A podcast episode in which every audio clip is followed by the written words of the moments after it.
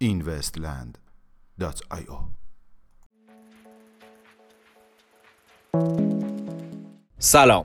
با این وستیلی یک شنبه دوم تیر ماه 1398 در خدمت شما هستیم.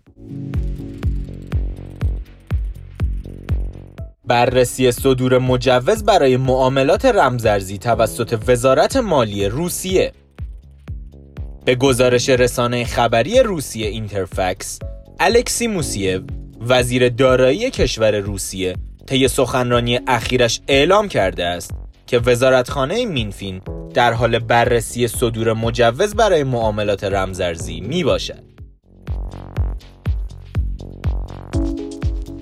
اظهار نظر رئیس بانک مرکزی استرالیا درباره رمزرز لیبرا فیلیپ لو رئیس بانک مرکزی استرالیا طی مصاحبه اخیرش اظهار کرد که نسبت به تأثیرگذار بودن استیبل کوین لیبرا تردید دارد.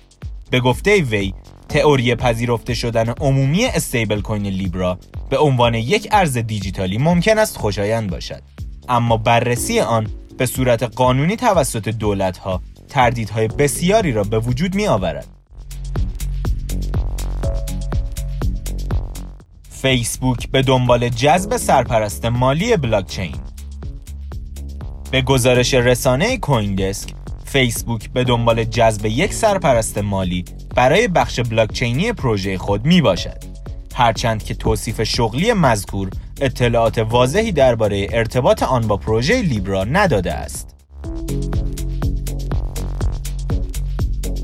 میانگین قیمت 24 ساعته بیت کوین 10786 دلار میانگین قیمت 24 ساعته اتریوم 310 دلار و 5 سنت و مارکت کپ کلی رمزارزها به حدود 323 میلیارد دلار رسید که نسبت به روز گذشته 2 میلیارد دلار کاهش یافته است.